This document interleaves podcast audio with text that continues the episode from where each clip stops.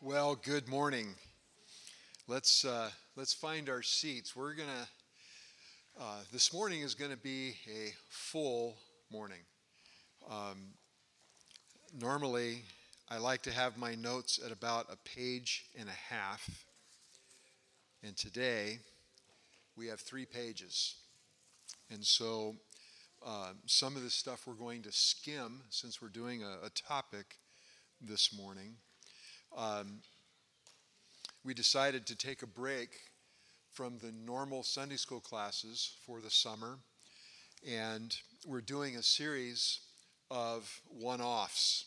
And this morning, we are going to consider the subject of why we, the pastors here, are premillennial. Why we're premillennial. How many of you have heard that term before?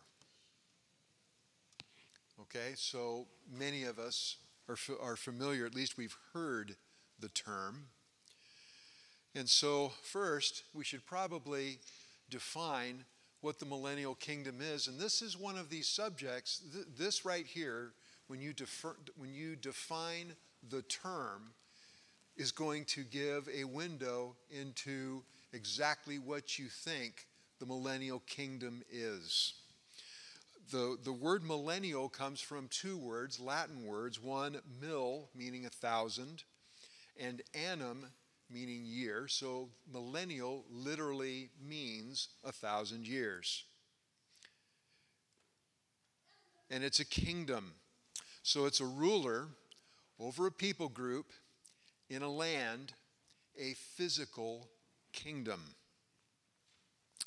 Biblically speaking, it is a physical kingdom where Christ rules over the nations with a rod of iron for a period of a thousand years. And that period of time is given in Revelation chapter 20, verses 1 to 7, where six times in those seven verses it talks about for a thousand years. Are we good to this point? There are many who would define that kingdom differently. Many would say that a thousand years is simply a way of saying it's for a long time. It doesn't necessarily mean a thousand years. And there are some who would say, well, you know what? It doesn't need to be a physical kingdom, it can be a spiritual kingdom, a means by which uh, things can occur, but again, uh, it can be spiritually not requiring an actual physical land. We, we hold that it is a literal kingdom in a literal place with literal people and a literal ruler, and that ruler is going to be the Lord Jesus Christ. Now, in the book of Revelation, which we studied last year, in the book of Revelation, we find an eschatological timeline. If you look from Revelation chapter 4 all the way through Revelation chapter 22, you will find a basic timeline for the latter days. Chapters 4 to 18 detail the, a period of time, a seven year period, that is referred to as the tribulation and also as the great tribulation. And typically, the second half of that seven year period is where the great tribulation occurs. That is when there is just incredible judgment, incredible pain, incredible suffering as God begins to bring judgment on unrepentant man and on the earth. You'll also see this referenced in Daniel 9, verses 24 to 27. And there's a term that you'll uh, find there in, in Daniel where he says 70 weeks. God tells him 70 weeks have been decreed for your people. It splits up into a, a period of seven, a period of 62, and a, a last week that is still yet future. So in the book of Revelation, in, in the, the, during the time of the tribulation, that's when you have the, the seal judgments, the trumpet judgments, and the bowl judgments. Chapters 4 to 18 focus on Israel. You will not see a reference to the church in those chapters. And whereas in chapters two and three you had um, the letters to the seven to seven churches from Asia Minor, after that point, the uh, the focus geographically shifts to Jerusalem, and the focus is on the Jewish people, ethnic Jewish people, which again would be an indication that the era of the church age has been completed and is past, and the time of the Gentiles has concluded. After the tribulation, you have the second coming of Christ, and you'll see this in Revelation 19 11 to 21. Jesus leads the armies of heaven against the, the beast and the false prophet and their armies at the Battle of Armageddon. Satan's defeated. The beast and the false prophet are sent to the lake of fire, and Satan is imprisoned in the abyss. You'll see that in chapter 20, verses 1 to 15, where it talks about Christ's kingdom on earth. Satan is bound for a thousand years. He's literally imprisoned so that he's no longer able to deceive the nations, after which he's going to be turned loose for a short period of time. He's no longer free to be the accuser of the brethren. Now, last week, when we were looking at the idea of suffering and we considered Job, did you notice how Satan talked to God about Job? He, he, he worships you and he blesses you because you have made him prosperous. But if you were to take those things away, he would no longer bless you, he would curse you to your face. And so God says, okay, fine, have Adam, just don't touch him. Satan goes through, takes everything that he has, and what does Job do? He bows down and worships and worships God and blesses him and does not curse him. And so Satan again comes before God and, uh, hey, have you considered my servant Job? He he's upright, he's holding fast his integrity, and he has not cursed me as you said that he would. And Satan goes, Well, wait a minute. And you can see him doing the finger. That came out bad. Wagging his finger. You haven't let me touch him. Now you let me go after him personally, after his flesh and his bone, and he'll curse you to his face, to curse you to your face. And so again, you just see that, you know, there's always one more thing. Yeah, but, yeah, but, yeah, but. That's what Satan does. He's the accuser. For this thousand year period of time, he's not going to be free to do that. The Old Testament and the, the, Old Testament saints and the tribulation saints are going to be raised from the dead and they're going to reign with Christ in this kingdom for a thousand years. We're already going to be there. And so now you have all of the redeemed reigning with Christ here on the earth.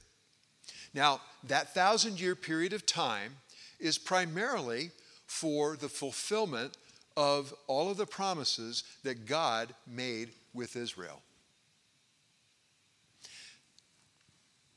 In the Old Testament, there were a number of times where Israel was told there's a blessing and there is a curse. Has Israel found out? Have they discovered? Have they now endured the curses promised by God for disobedience? Yes, they have. They know about the curses. Is God going to fulfill the blessings that were promised to them? Yes, he is. Now, here again, here's another place where there is a division to where there are some who would hold that the church has superseded Israel, that the church has replaced Israel as God's chosen people, and all of those promises that were made to Israel now fall to the church. Now, the only thing with that, nowhere in Scripture do you find promises made to the church regarding land. You, don't, you won't find them. And so, again, whether or not you maintain a distinction between the church and Israel and God's plans for Israel is going to determine how you view this period of time in this kingdom. At the end of the thousand years, Satan's released for a period of time and he comes out and he gets busy. And in that thousand year period of time, there have been a number of people born who are not redeemed. They have gone along and they've enjoyed the time of relative, in fact, not relative peace. There's been world peace. This is the period of time where you see that uh, people have taken their swords and they have pounded them and they've made them into farming implements. Why have they been able to do that? Because there's no global conflict. Nations are not rising up against nations. You don't have to have a standing army because there's no enemy to fight. And so you've had a time of in peacefulness, you've had a time of long life. We're going to see those specifically here in a little bit. And Satan comes out, he deceives the nations, and they come up against Jerusalem for one last battle.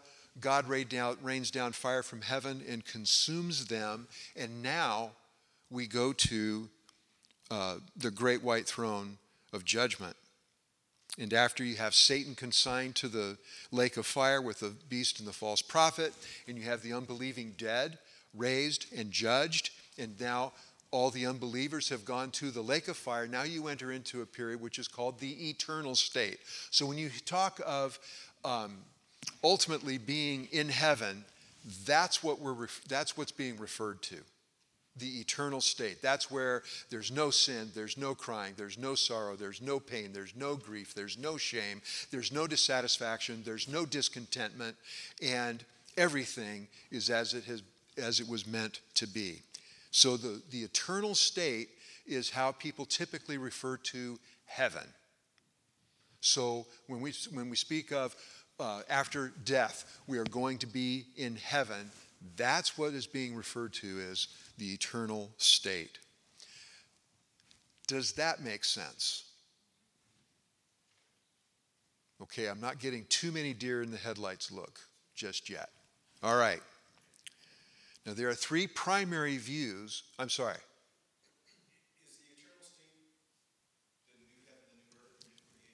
Okay, so the question is Is the eternal state the new heaven and the new earth?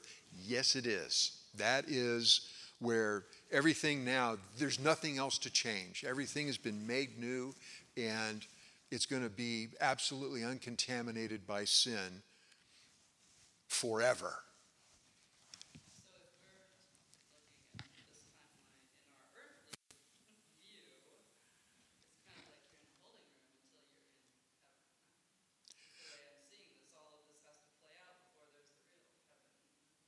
Okay, so the question is that all this other stuff has to play out before there is the real heaven. Yes. So in Revelation uh, 22, actually 21, you see that God has made a new heaven and a new earth. And that's after all of these other judgments have occurred. And it goes through and it talks about the New Jerusalem and, and the size of it. You know, it's 1,500 miles this way, 1,500 miles this way, 1,500 miles up. You know, 12 gates, each one of a single pearl. And it talks about the foundation and, and, and all of those different things.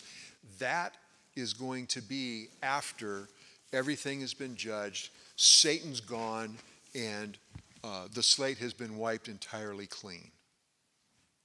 Rick.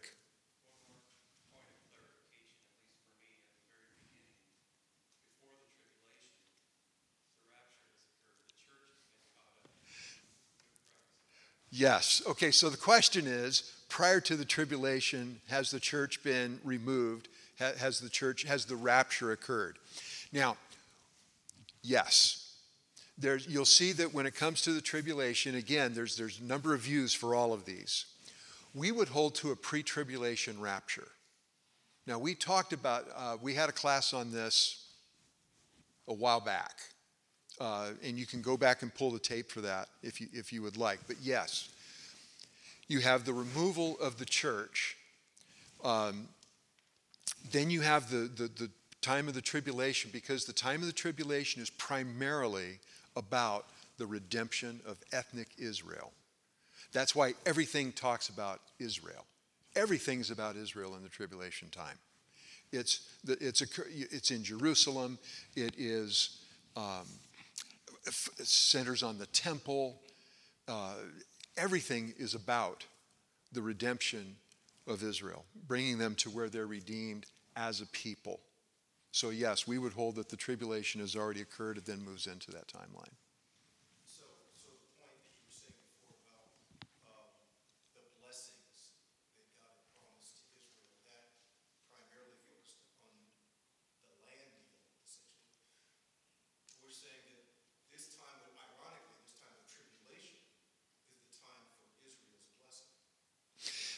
Okay, so the question is is, the, is this time uh, the time of Israel's blessing? It is leading up to it. And so what's happening is, is that for Israel to receive the blessings that were promised to them by God, they need to be obedient.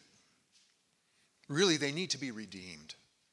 And so the, the tribulation is bringing them to the point where they are redeemed as a people. And then because they are redeemed as a people, then now they can enjoy the blessings that God promised them because they're no longer a stiff necked and obstinate people, right?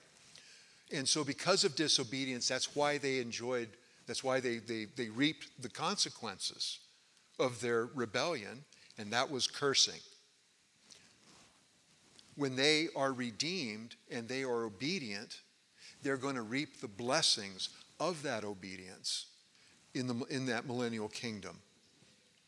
And uh, now, when we get to Ezekiel here in a little bit, we'll see that um, the reason that there has to be a physical kingdom is because in the Old Testament, on, on a number of occasions, we run into this period of time that doesn't fit with now, but it doesn't fit with the eternal state. We read of, well, we'll get there in a minute. So it is going to lead to the time of their blessing because they are now redeemed and they're now obedient. Does that make sense? Okay, Cherie.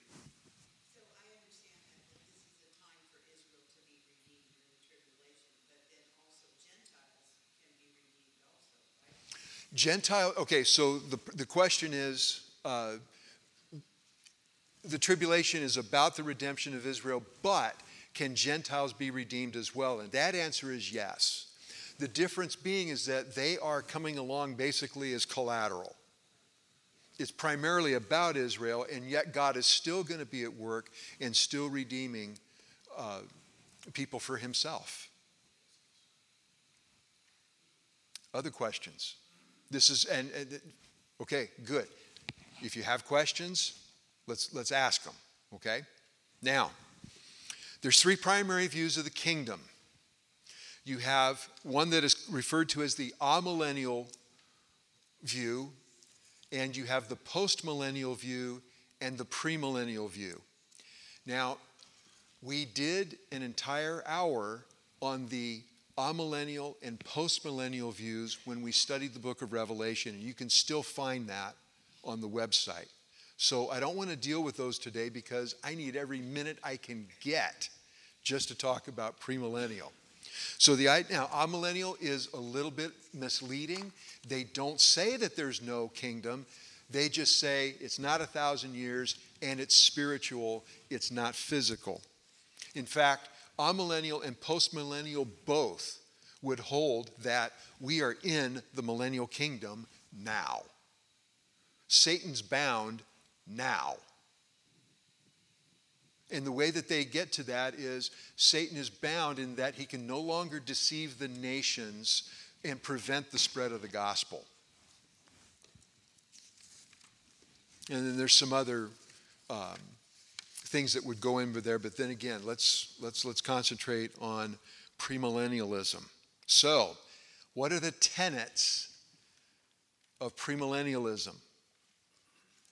Number one, it employs a consistent, literal, grammatical, historical hermeneutic. Now, what's a hermeneutic? What are hermeneutics? Method of interpretation. How do we understand the Bible? Um, how is it that we can, we can read the Bible, and what tools would we use to understand what the Bible is saying so that we know what it means, and therefore, what does it require of us? The hermeneutic that, that we use and that many use is literal, it's taking words at their meaning, it's grammatical, using the rules of grammar and syntax in order to understand the point that is being made, and historical. There's a context to what is being said and how it's being said. So, using those principles in order to understand what God is communicating so that we can obey Him in that manner, in that matter. Now, there are some who will use a literal, grammatical, historical hermeneutic in virtually all of the Bible except when you come to prophecy. And even in that way, it's not most prophecy, it just seems to be the stuff that hasn't yet been fulfilled. So when you have a book, and there are many who would look at the book of Revelation and call that apocalyptic literature. Putting that label on the book of Revelation then gives license to use a different hermeneutic to understand what God is revealing in that book. And usually that hermeneutic becomes more allegorical. What is the meaning behind the meaning? Now, there's a problem when you get into allegorical interpretation. What's the problem?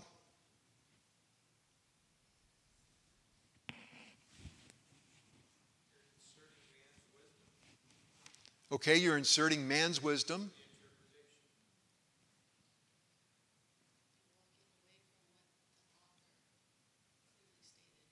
Okay, you're walking away from what the author clearly stated.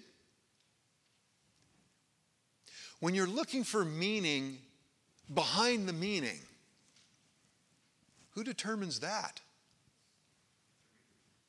The reader is determining that.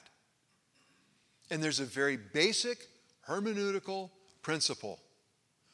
Who determines the meaning of a text? Oh, come on, I'm hoping, I was hoping I was going to hear that one shouted out. The author does. The author determines the intent, not the reader, not a group of people. And so when you find yourself in a Bible study and, and, you, and you run into this, this comment, well, what this means to me, I, I, that's Danger Will Robinson, okay? No. No. The author determines that, and anything then in the Bible is God determines what the meaning is, not us. And so, one of the tenets of premillennialism, it employs a consistent literal, grammatical, historical hermeneutic. So when you study the book of Colossians, when you study the book of Romans, when you study the book of Luke, when you study the book of, of Genesis, all of those, the same principles that you're using to determine, to interpret all of these non prophetic books, you use those same principles when you're looking at the book of Revelation in particular. You, you apply the same hermeneutics. Second, premillennialism maintains a distinction between Israel and God, eh, between, excuse me, between Israel and the church in God's program. That does not mean that there are two different ways of being saved. It does not mean that. How were people saved in the Old Testament? By grace through faith. Why was Abraham considered a friend of God? That's right. He believed God. He took God at his word. So when God takes him outside and says, Abram, look up. You see all those stars? That's how many kids you're going to have. Your descendants are going to be as numerous as the stars. And that comment was made when Abraham had how many children? Zero. Zero. And he's an old guy. If Abram was in the room, he'd be the old guy in the room right now. Carolyn is in Michigan. Her aunt, her, her one surviving aunt, is turning 101 this coming week. She'd just be a little older than Abram was when Isaac was born, right? And so Abraham believed God. That is the way that salvation has always come. Do you take God at his word? It has never been an issue of works. You can't work your way into heaven. You've never been able to, er, to work your way into heaven, ever. The sacrifices in the Old Testament were pointing forward to Christ. And so, again, if you took God at His word and you obeyed what was revealed, then you were redeemed. Third, premillennialism maintains that Daniel's 70th week is yet future. And that's going to distinguish premillennialism from something called preterism. Preterists the, the, the, idea of preterism is that's something that's already occurred. And so when you run into folks who say, you know what, Jesus has already come back, Jesus came back in 70 AD, they're a preterist. They fall into that, uh, that form of interpretation. And preterists are going when it comes to the, the millennial kingdom, they're going to be in line with, the, with those that would be amillennial or postmillennial. They're going to be postmillennial, actually, because that, uh, um, Amil. Fourth, premillennialism maintains that Christ will personally rule over the nations of the earth in a physical kingdom. And it is the only view that holds that. Now, there are some who would say that premillennialism is a one trick pony. It's based on one passage, and that passage is in Revelation chapter 20. Now, there's no question that Revelation 20 applies to the millennial kingdom. But what happens in Revelation 20 is that's where you get a more specific timeline as far as when events occur relative to each other, and you get the length of the kingdom. The fact of the matter is, the millennial kingdom is referred to in multiple passages back in the Old Testament. So let's start running through. We've actually got time to do several of these. Flip to Psalm 2.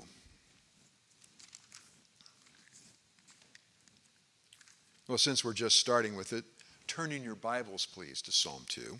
We'll start flipping after we get from Psalm 2.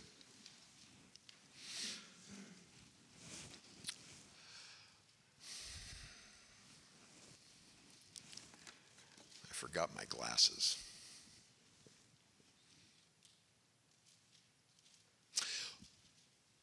Why are the nations in an uproar and the peoples devising a vain thing? The kings of the earth take their stand, and the rulers take counsel together against the Lord and against his anointed, saying, Let us tear their fetters apart and cast away their cords from us. He who sits in the heavens laughs, the Lord scoffs at them. Then he will speak to them in his anger and terrify them in his fury, saying, But as for me, I have installed my king upon Zion, my holy mountain. I will surely tell of the decree of the Lord. He said to me, You are my son. Today I have begotten you. Ask of me, and I will surely give the nations as your inheritance, and the very ends of the earth as your possession. You shall break them with a rod of iron, you shall shatter them like earthenware. Now, therefore, O kings, show discernment. Take warning, O judges of the earth. Worship the Lord with reverence. If you've got a King James or a New King James, that's going to say, kiss the Son there. Worship the Lord with reverence. Excuse me, that's in verse 12. And rejoice with trembling. Do homage to the Son, that he not become angry and you perish in the way, for his wrath may soon be kindled. How blessed are all who take refuge in him. There's a coming kingdom. Christ is going to be ruling from Mount Zion in Jerusalem over the nations of the earth. That's a physical kingdom. Now you're saying, well, now wait a minute. Okay, let's keep going. Now we can flip. Let's go to Isaiah chapter 2.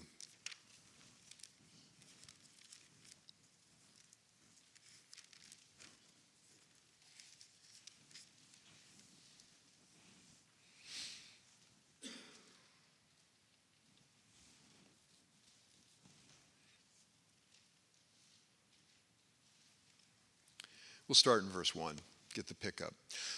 The word which Isaiah the son of Amoz saw concerning Judah and Jerusalem. Now it will come about that in the last days the mountain of the house of the Lord will be established as the chief of the mountains, and will be raised above the hills, and all the nations will stream to it. And many peoples will come and say, Come, let us go up to the mountain of the Lord, to the house of the God of Jacob, that he may teach us concerning his ways, and that we may walk in his paths. For the law will go forth from Zion, and the word of the Lord from Jerusalem, and he will judge between the nations, and will render decisions for many peoples. And they will hammer their swords into plowshares, and their spears into pruning hooks. Nation will not lift up sword against nation, and never again will they learn war. Now, has there ever been a period of time when that has been fulfilled? Can you think of a period of time, and you can go back a couple thousand years if you want? Has there ever been a time where there hasn't been war on this planet? How many conflicts are going on right now?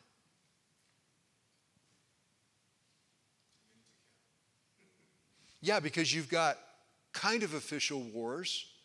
You know, you've got Russia has invaded Ukraine, and that's been going on now for over a year. And there's other places where, uh, you know, perhaps it's not immediate conflict. Uh, North and South Korea have pretty much still been at war with each other since the 1950s. China is rattling their saber, talking about going over and taking Taiwan forcibly. There's always conflict. And so here, we're talking about where there's going to be a global rule. It is going to be centered in Jerusalem, and we're going to have a time, basically, of global peace. And God and Christ is ruling over the nations. Now, Christ is not named here in Isaiah, but who's doing the ruling from Jerusalem? That's God. Flip a few pages and go to Isaiah chapter 11.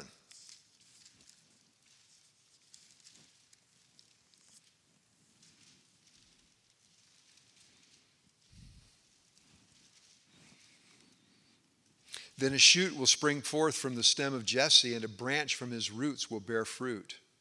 The Spirit of the Lord will rest on him the Spirit of wisdom and understanding, the Spirit of counsel and strength, the Spirit of knowledge and the fear of the Lord. And he will delight in the fear of the Lord, and he will not judge by what his eyes see, nor make a decision by what his ears hear. But with righteousness he will judge the poor and decide with fairness for the afflicted of the earth. And he will strike the earth with the rod of his mouth, and with the breath of his lips he will slay the wicked. Who's that referring to? That's Jesus. That's Messiah. Is there anybody else that this can refer to? No. There's no one else that this can refer to.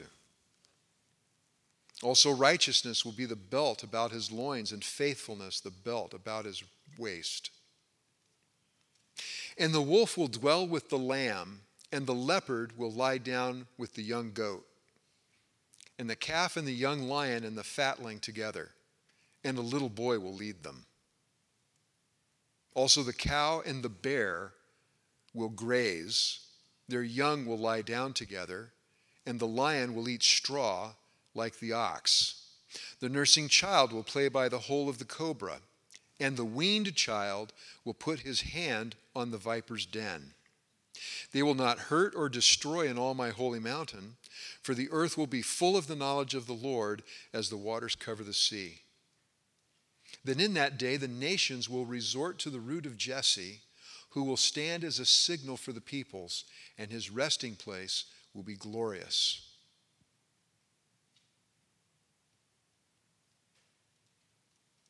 In fact, you could even, uh, then it will happen on that day that the Lord will again recover the second time with his hand the remnants of his people who will remain.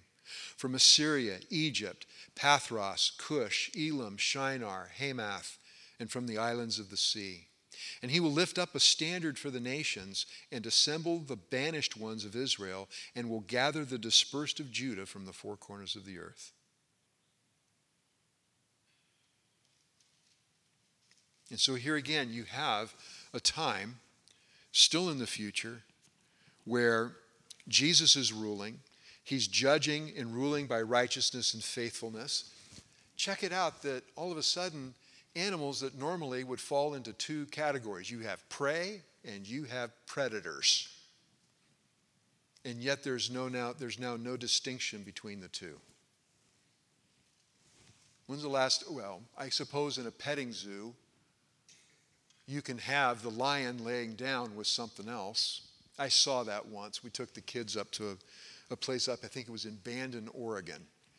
You know, and there was, I think it was a snow leopard that had been raised with some other type of animal that normally it would eat. And they were chilling together. And it was kind of cool to see.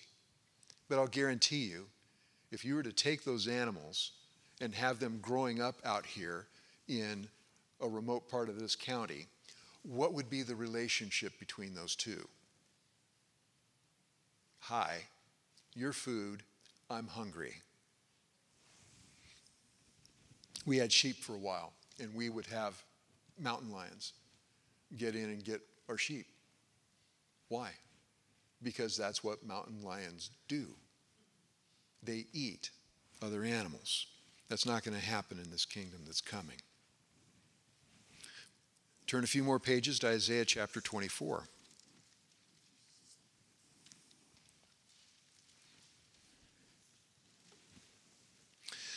Verse 21 So it will happen in that day that the Lord will punish the host of heaven on high and the kings of the earth on earth. They will be gathered together like prisoners in the dungeon and will be confined in prison, and after many days they will be punished. Then the moon will be abashed and the sun ashamed. For the Lord of hosts will reign on Mount Zion and in Jerusalem, and his glory will be before his elders. So here you have the hosts of heaven confined. When does that happen? That's during the millennial kingdom. So Satan and his hordes no longer have influence. And they're going to get released for a little time, and then what? They lose and they end up in the lake of fire. Isaiah chapters 50, excuse me, 65 and 66. Now we're going to cherry pick in here.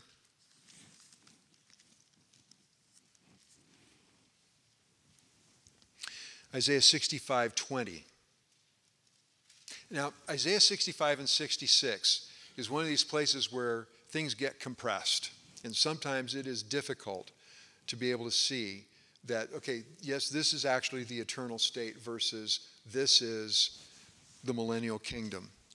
Chapter 65, verse 20. No longer will there, will there be in it an infant who lives but a few days, or an old man who does not live out his days. For the youth will die at the age of a hundred, and the one who does not reach the age of a hundred will be thought accursed. Now, is that now? No. I've been a pallbearer for an infant.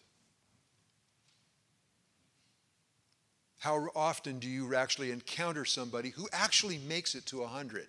Now, I realize some of us are starting to look that way, but we haven't actually made it yet.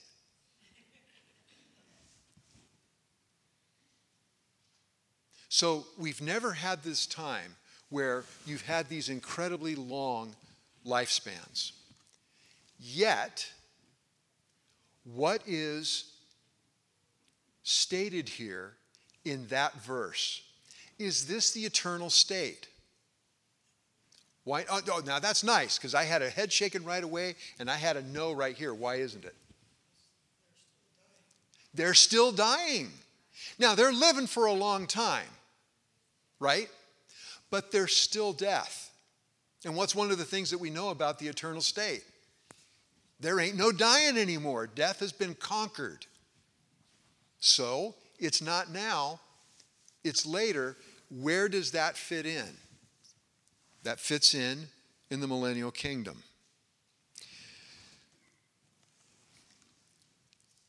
Turn over to, well, you don't need to go to, you don't need to turn there. We can talk about Ezekiel. Now, the last nine chapters of the book of Ezekiel, Ezekiel has 48 chapters. The last nine of those chapters deal with the millennial kingdom. It starts with Ezekiel getting a verbal set of blueprints about a temple. And this temple is massive, it dwarfs by multiple times the size of Herod's temple. So remember that Solomon built a temple and it was relatively small. That temple was destroyed in 586 by Nebuchadnezzar. Judah's exiled. They come back under Ezra and Nehemiah, and they rebuild the temple. And it's smaller than Solomon's. That's why the old people who could actually remember the original temple were weeping and wailing because this one couldn't hold a candle to the original. Now, Herod the Great took that temple and expanded it so that it was, in fact, larger than Solomon's temple. It was still much smaller than a football field. If you look at Ezekiel's temple, Ezekiel's temple covers several football fields in size. It's huge. It's never yet been built. So you have these uh, blueprints for this temple, and then you start to see that there are some changes. There's a change in how the land is distributed. If you look at a map of uh, Israel in the time of Joshua, in the time of the judges, you would see that the tribes are somewhat scattered. In Ezekiel, when it talks about a redistribution of the land, it is very orderly. In fact, it, it basically looks like a multi layer cake. You've got the temple in the center, and you've got several layers under, and you've got more layers than that above. And they're like strata. So one on top of the other.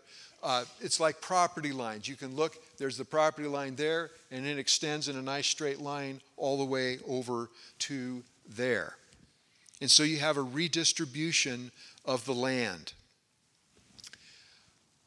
you have all the same offerings in this particular kingdom, but you don't have the same festivals. Now, what is arguably what was the most important day on the Jewish calendar? What single day would be the most important day on the Jewish calendar? Say it louder. Day of Atonement, Yom Kippur, where the high priest goes in, he makes an offering for his own sin, and then he makes an offering for the sin of the people. The Day of Atonement is no longer celebrated in this kingdom. Pentecost is no longer celebrated in this kingdom. The Feast of Trumpets is no longer celebrated in this kingdom. You still have the Feast of Tabernacles, you still have Passover, you still have uh, first fruits, and you have a new one for the new moon. So, in other words, the festivals are changed. Now, why in that kingdom would you no longer need to, to have the Day of Atonement?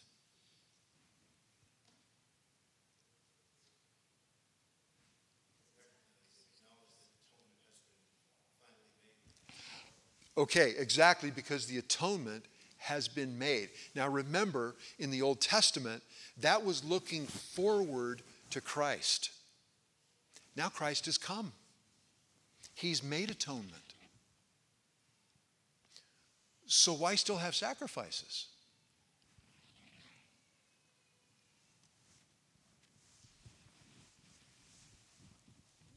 Not a rhetorical question. Why still have sacrifices?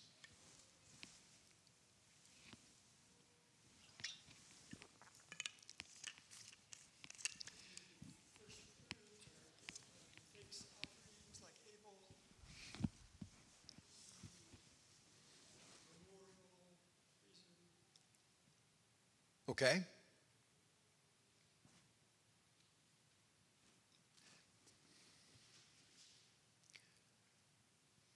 There are still sin offerings, there are still guilt offerings. Actually, I kind of like the idea of those sacrifices. I kind of wish we had them now. Sin is costly. Sin costs you something. It's a price that you end up paying because you've offended a holy God. Now, don't, please don't get me wrong here, all right? Have those sins been forgiven? Have they been atoned under Christ? Yes, they have.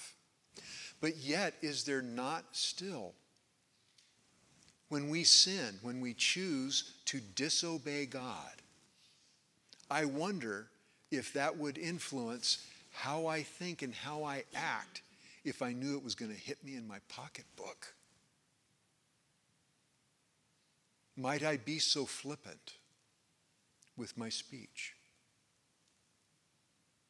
Might I not be as careful as I ought to be? Because I can ask God for, to forgive me, and He will, and I go on my merry way. There are sacrifices. There's still death. There's still sin in that kingdom. Now, who's committing the sin, by the way?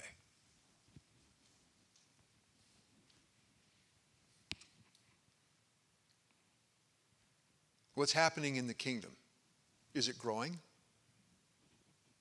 Is it staying the same? Is it diminishing? What's happening? Okay, people are still having children. Okay? There's people who are growing up in this kingdom. Why is that? Because not everybody died to get into that kingdom. You have some who were redeemed but still alive at the second coming. They don't have glorified bodies. We will. So, we're not going to be having kids. but they will. And so you have children being born. And again, why have that period of time? Here's the other thing that, that comes into play. Right now, because, the, because Satan is the accuser of the brethren and he is a deceiver, you remember uh, Geraldine, Flip Wilson, back in the, I guess that would be early 70s, maybe even mid 70s? What was Geraldine's uh, big statement? That was, the, that was her common theme. The devil made me do it. Well, people aren't going to have that excuse in the millennial kingdom. It's going to demonstrate just how fallen man is all on his own.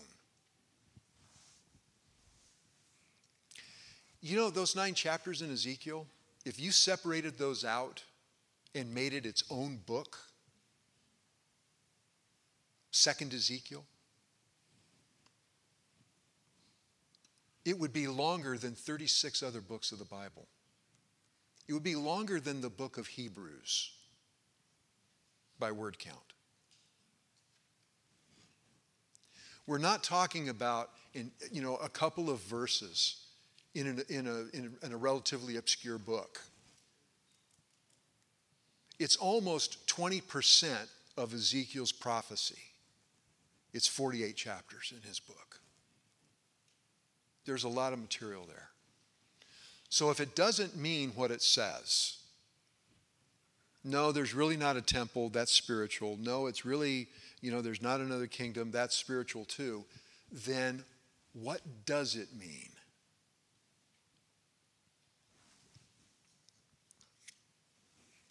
So sin is greatly diminished, but sin and death yet remain. And you can keep going. Amos 9, 8 to 15. Micah 4, 1 to 8. In the latter days, God's house and his word are established on Mount Zion where Christ rules. You don't need weapons of war anymore because the nations are at peace. Zephaniah 3, 14 to 20. And then Zechariah 8 and Zechariah 14. Both talking about well, Zechariah 8, God dwelling in the midst of his people, long lifespans, the people regathered, enjoying great prosperity, and the nations are seeking after God and his word.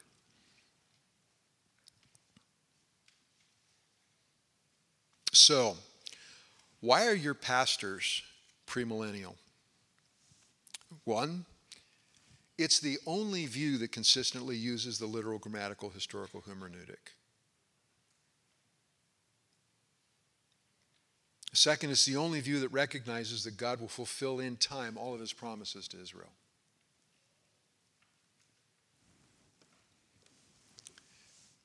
Has anybody heard the term replacement theology? Couple of you have. What's replacement theology? The church replaces Israel and thereby inherits all of the blessings that were promised to Israel.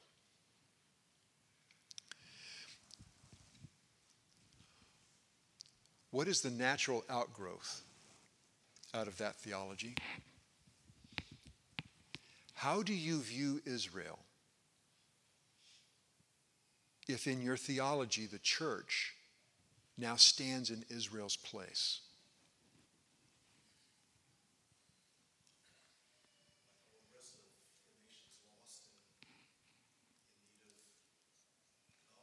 Okay, so they're like all the other nations, lost in need of the gospel. Now, here's where theology dictates practice. Here's one place. If the church has replaced Israel, who does the land belong to? Let's make it specific. Who does the land belong to now? Does it belong to Israel? Does it belong to the Palestinians? There was an American president back in the late 70s, a Christian man. Yet, if you were to ask him who was the rightful possessor of that land, he would say the Palestinians. Israel does no longer has a valid claim to the land. They forfeited that claim when they rejected Messiah. So they no longer have a right to it. Now, the reason he believes that is because he believes that those blessings have now been transferred to the church.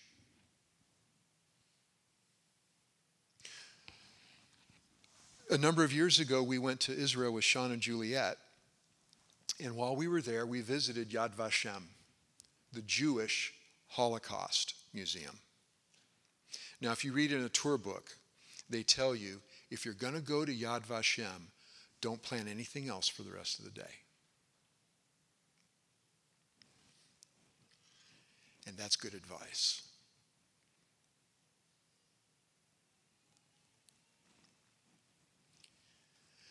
It's utterly horrifying. They brought down rail cars after the war.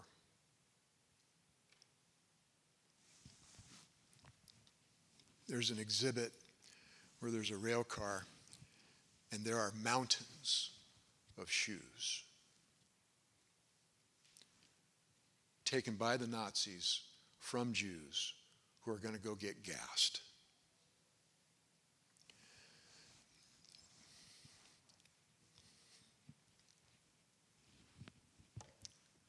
They have a place called the Hall of Remembrance. You walk in, it's, in, it's, in a, it's like a huge cylinder.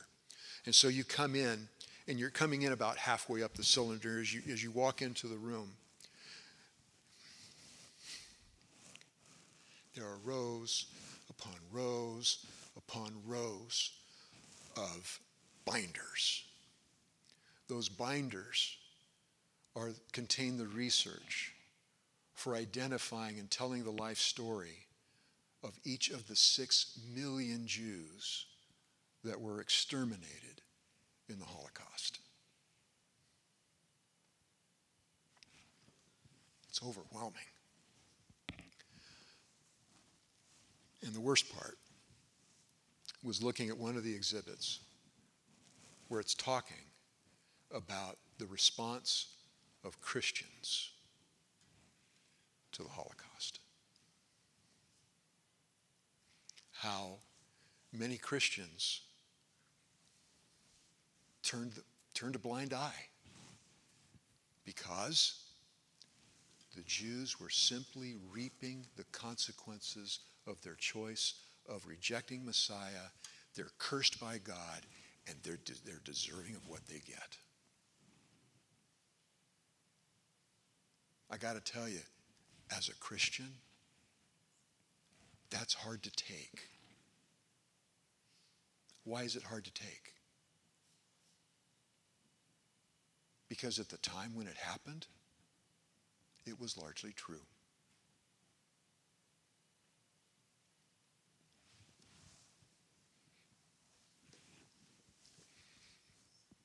God's going to fulfill his promises to Israel. And he's going to do it in time. And they're going to enjoy the blessings that God gave them just as surely as they are now enjoying the curses from their disobedience.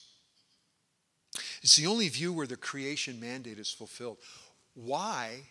What was, what was the purpose? What was man's mission in the Garden of Eden?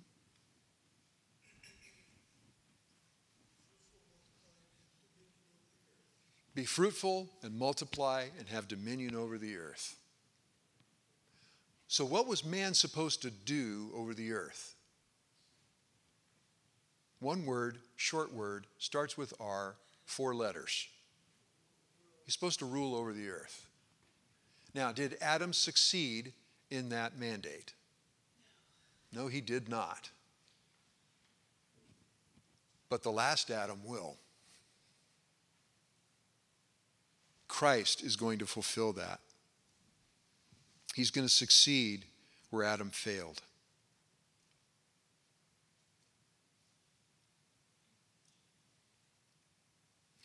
Jesus offered, the kingdom of God is at hand, right? Made that comment several times to the Jews when he was walking the earth. The kingdom of God is at hand. Did they accept that kingdom? No. They didn't. They rejected him as their ruler, they rejected him as their king. On the day that Jesus ascended back into heaven, the disciples asked him a question. Acts 1 6. Lord, is it at this time that you're going to restore the kingdom to Israel? And what was Jesus' comment to them? How did Jesus answer them? It's not for you to know the times and the epochs, right? So did Jesus tell them, hey guys, um, go back to the lecture last Thursday because we talked about this. I answered this question for you. There's no kingdom. Sorry. You forfeited that. Did Jesus say that to him? No. No. It is yet to come. Now, that is a lot of material.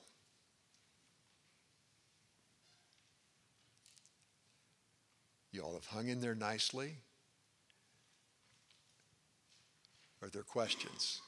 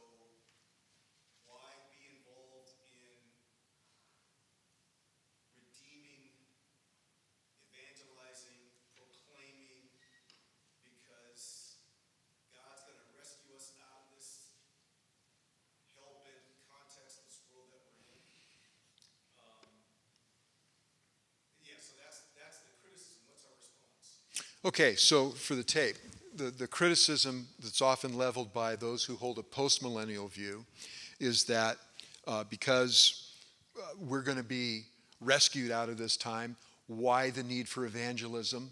Why the need to proclaim truth? And um, now, just to, I'm going to answer that in a second. Those who hold a postmillennial view, their view is that things are going to generally get better and better and better. That Christianity is going to become the predominant view in society. And basically, when the society gets good enough, then Jesus is going to come back. And so, um, in, in that view, we're in the millennial kingdom now. The gospel is going to go forward, and more and more people are going to be coming in line with what God commands, and then we're going to go in and then we're going to have heaven. So, how do we respond to that? Number one, our job is to proclaim the gospel, and God is going to redeem all of those who are going to be redeemed. The problem that I have as a, as, as a man, as a Christian man, as a Christian uh, I don't know who those people are. I can't look at people and see, do you have a red E on your forehead that you're one of God's elect? I don't know who those people are. So, how do I know how to preach the gospel to them? Preach it to everybody. If you preach it to everybody, then you're going to catch the ones that are elect. They're going to hear the truth. And so the idea, um, and there's another uh, form, by the way. You have what was called hyper Calvinism, where it was, well, since God is going to redeem, and since God is going to rescue all of his elect, it doesn't matter if I talk at all, right? Because they're going to somehow get the message and come to faith. Now, again, if we are going to be faithful and obedient to God, then we're going to speak of Him, we're going to preach the truth, and we're going to disciple the nations and uh, proclaim the gospel. Now, we do that here. We do that here. We've been up in Alaska since I was reading some of our Christmas letters last night. There's so many things in the Christmas letters, our, our family Christmas letters, that I'd forgotten. I was rolling on the floor laughing at some of the things my kids have said over the years. 2004 was when we first went to Alaska to do construction at the Bible camp. 2005 would have been our first year going to the camp itself. So we've been going to that camp now for 18 years. Why? Yeah. I mean, how many people in here have been to the Bible camp? I'm looking at Alan back. Okay, many of us have been to the Bible camp. You know what? I haven't been to the camp since the construction crew. So I've never been there for camp. But many of you have. Why did you go there?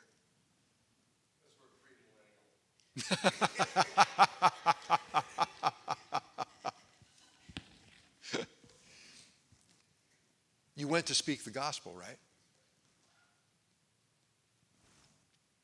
And so again, the thing there's something where we need to be careful when we're when we're talking about things. For, there are some good men who would hold to amillennial and postmillennial views. They're good Christian men. So this is this is a family discussion.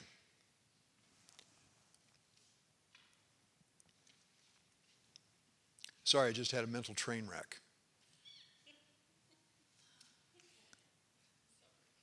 It's not. Oh, okay, this is what it was. We have to be careful that we don't create straw men. That, you know, we're going to build this, this person who holds certain views, but we're not typically when you're building a straw man, what are you doing? Yeah, you're making up somebody who holds a view that really isn't what the other side would say that view is. And we need to be careful of that and not. Uh, that view of, you know, you guys who are premillennial, you just don't preach the gospel, that's a straw man. Now, is it true of some? Probably. Is it true of all?